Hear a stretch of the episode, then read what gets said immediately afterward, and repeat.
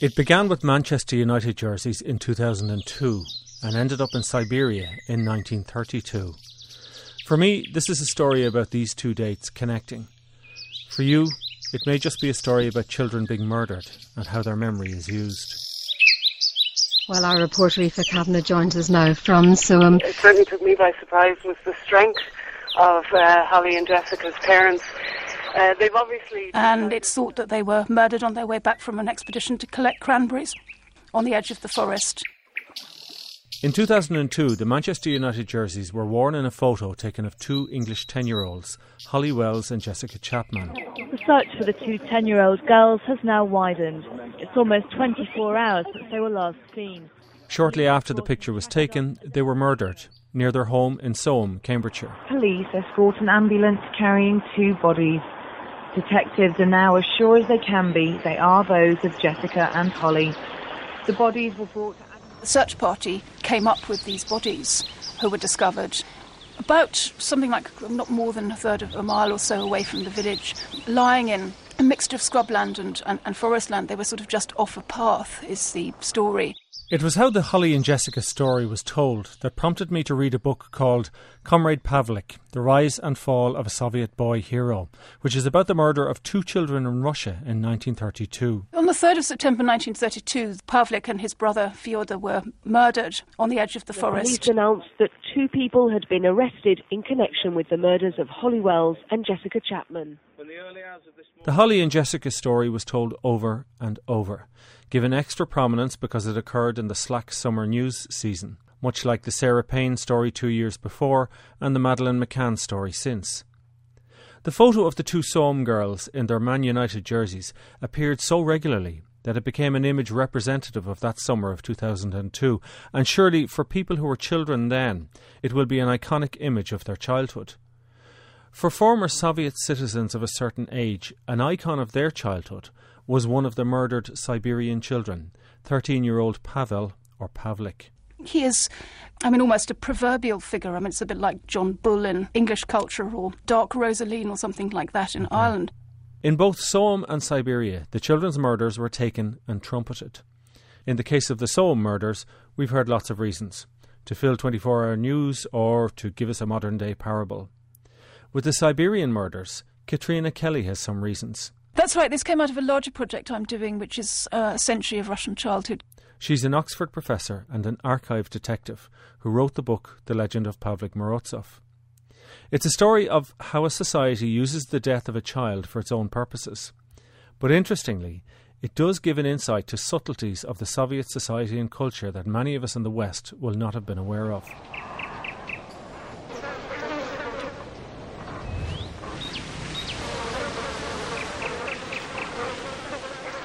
September 1932. Two bodies are lying in the woods just outside a Siberian village. Nine year old Fyodor and 13 year old Pavlik. Both boys have left behind a turbulent summer and a riven community. The village was called Gerasimovka. It's on the borders between the Urals and Siberia. The collectivization movement was well underway. Stalin wanted agricultural output increased and wanted the peasants to work together in collective farms. We're talking about a process where they got freedom, they got land, and then the land is taken away from them. So this is a very painful process, and the communities in Siberia are particularly difficult um, territory for collectivization because they really don't see the virtue of this. It wasn't something that could be done by a voluntary process, it had to be forced on them. Pavlik's family, like the village, was also divided. His father had left his mother for another woman. And when local police came to view the two bodies in the wood, they knew Pavlik, and they knew that he had just had a fraught summer with two local families. He was the senior male, aged 13, 14, in the family and having to do quite a lot of the farm work and there was a row between him and his cousin over a, an item of horse harness. So they had only one of these harness saddles, which is the thing that goes over the horse's back to sort of attach the traces to. And it was such a valuable piece of tackle that there was a sort of stand up family fight about this. And I think that brings out quite a lot what the atmosphere in the family was like. We also know that um, some of his family were on the side of the communists and some of them weren't, so that there's a sort of split right down the middle of the family. It's, I mean, it's clearly unhappy and divided in that way as well. And I think he may have reported a local family called the Shitrakovs for owning an illegal shotgun, and there had been a sort of roundup of um, illegal weapons and so on, and they hadn't handed in both guns, they'd only handed in one. And in the summer of 1932, the story went Pavel Morozov had taken the police round to the house and, and shown them where it was. So the local police assumed that this was a murder that had been done for reasons of sort of petty revenge um, or at least domestic revenge by some local lads, one of whom was the boy's cousin. And then what, what happened is that once the case got slightly further up the line, so it went from the local police to the police in the district centre, and there the police decided that this wasn't an adequate explanation of the crime, so they then started looking for political motives. And at that point, a much wider range of suspects starts to be considered. And a narrative evolves according to which the elder boy is an activist for the Pioneers, which is the communist organisation for children. And he and his brother have been going around telling people to join the collective farm and to surrender their grain and have made themselves unpopular by doing this. And the result of this has been that they've been murdered.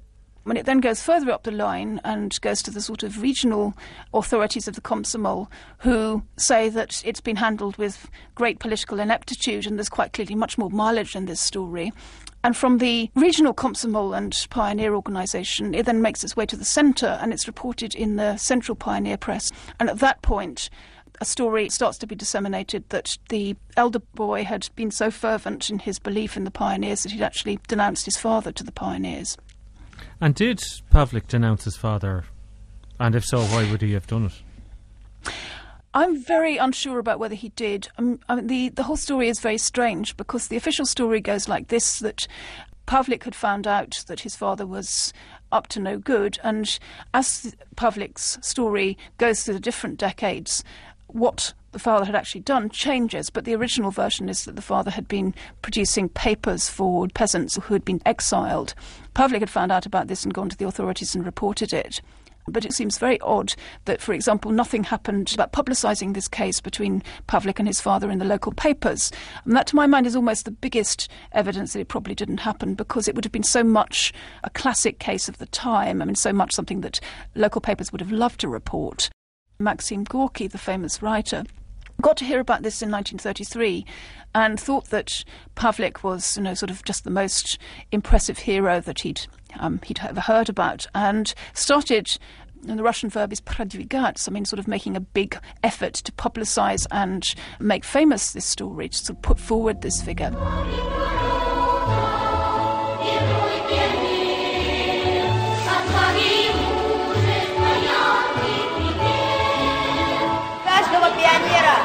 Расти настоящим ленинцем, честным, любящим советскую родину, как Павлик Морозов.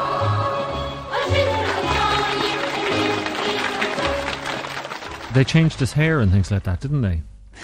They did. I mean, he seems to have had sort of, I mean, you know, a fairly standard European colour you know, from one end of Europe to the other, I mean, a sort of dirty brown colour. And then in the Pioneer Pravda, so this sort of these newspaper reports, he's described as being radiant haired, so he gets turned into a blonde. And in the film, I mean, in, of Bezhin Meadow, they actually had to bleach the child actor's hair because he was just this sort of nondescript colour, and so they sort of got out the peroxide and turned him into the right sort of hero. So he gets altered like that, but there are more significant alterations as well. I mean, he gets turned into a sort of, as schoolwork becomes a very important criterion for sort of child virtue in the pioneer movement, so Pavlik gets an exemplary school record. He develops an interest in hobbies when they're trying to promote hobbies in the pioneer movement. After the Second World War, when there's a sort of campaign to introduce rational friendship amongst children. He gets a sort of girlfriend. I mean, it's you know not a girlfriend in the sort of sentimental sense, but they're sort of it's a boy girl friendship and and so on. So you know. You name it in terms of qualities that children are supposed to have, Pavlik gets it. Gosh. So this poor kid, he's found murdered on the edge of a forest, and his his death and his previous life is taken and, and made into something for the Soviet state.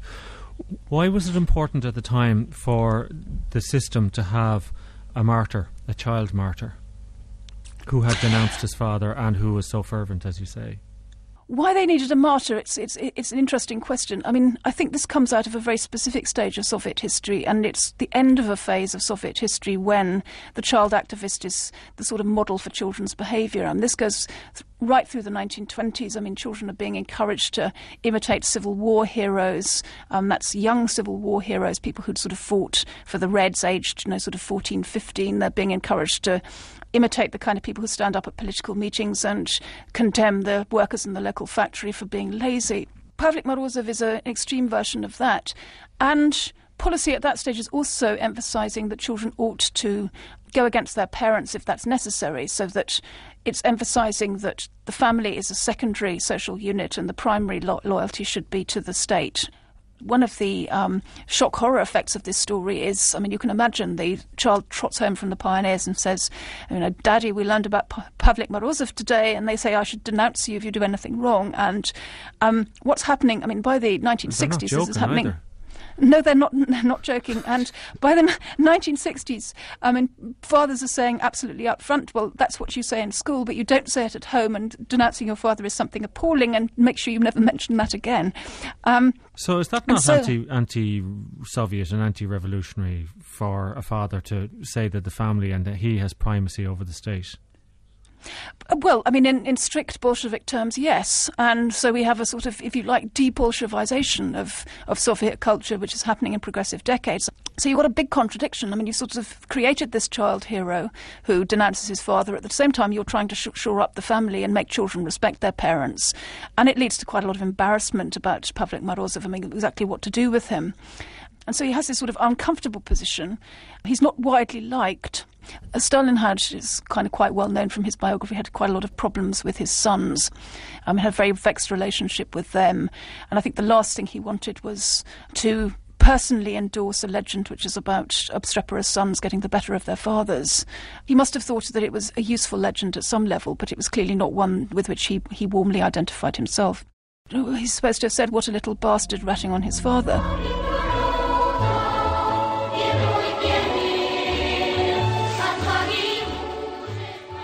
So, what began as a story about a local row leading to two murders ended up being manipulated into a parable for Soviet children, and that reading of the story affected the judicial process. The local police identified two murderers a teenager from the family who owned the shotgun who were reported on by Pavlik, and a second teenager, his cousin, with whom he had had the row about the horse harness.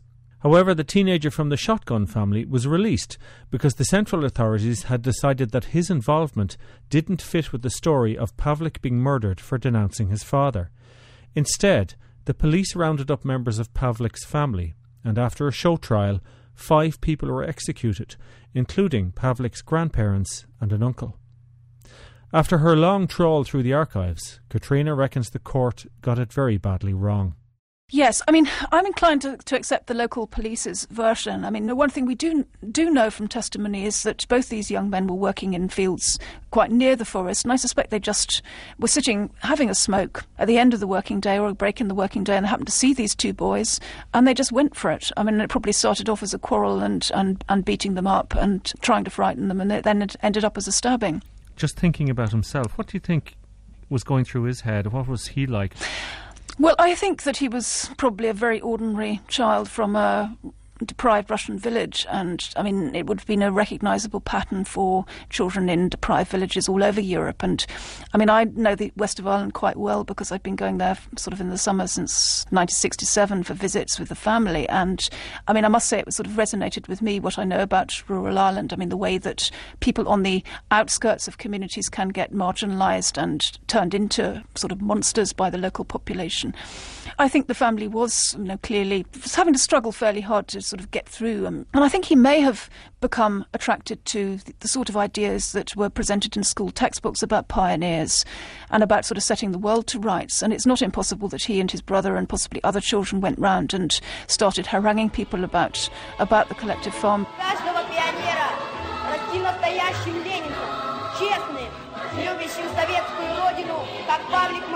Catriona Kelly with the story of Comrade Pavlik Morozov, murdered in 1932. Her book is Comrade Pavlik. You've been listening to The Curious Ear. I'm Ronan Kelly.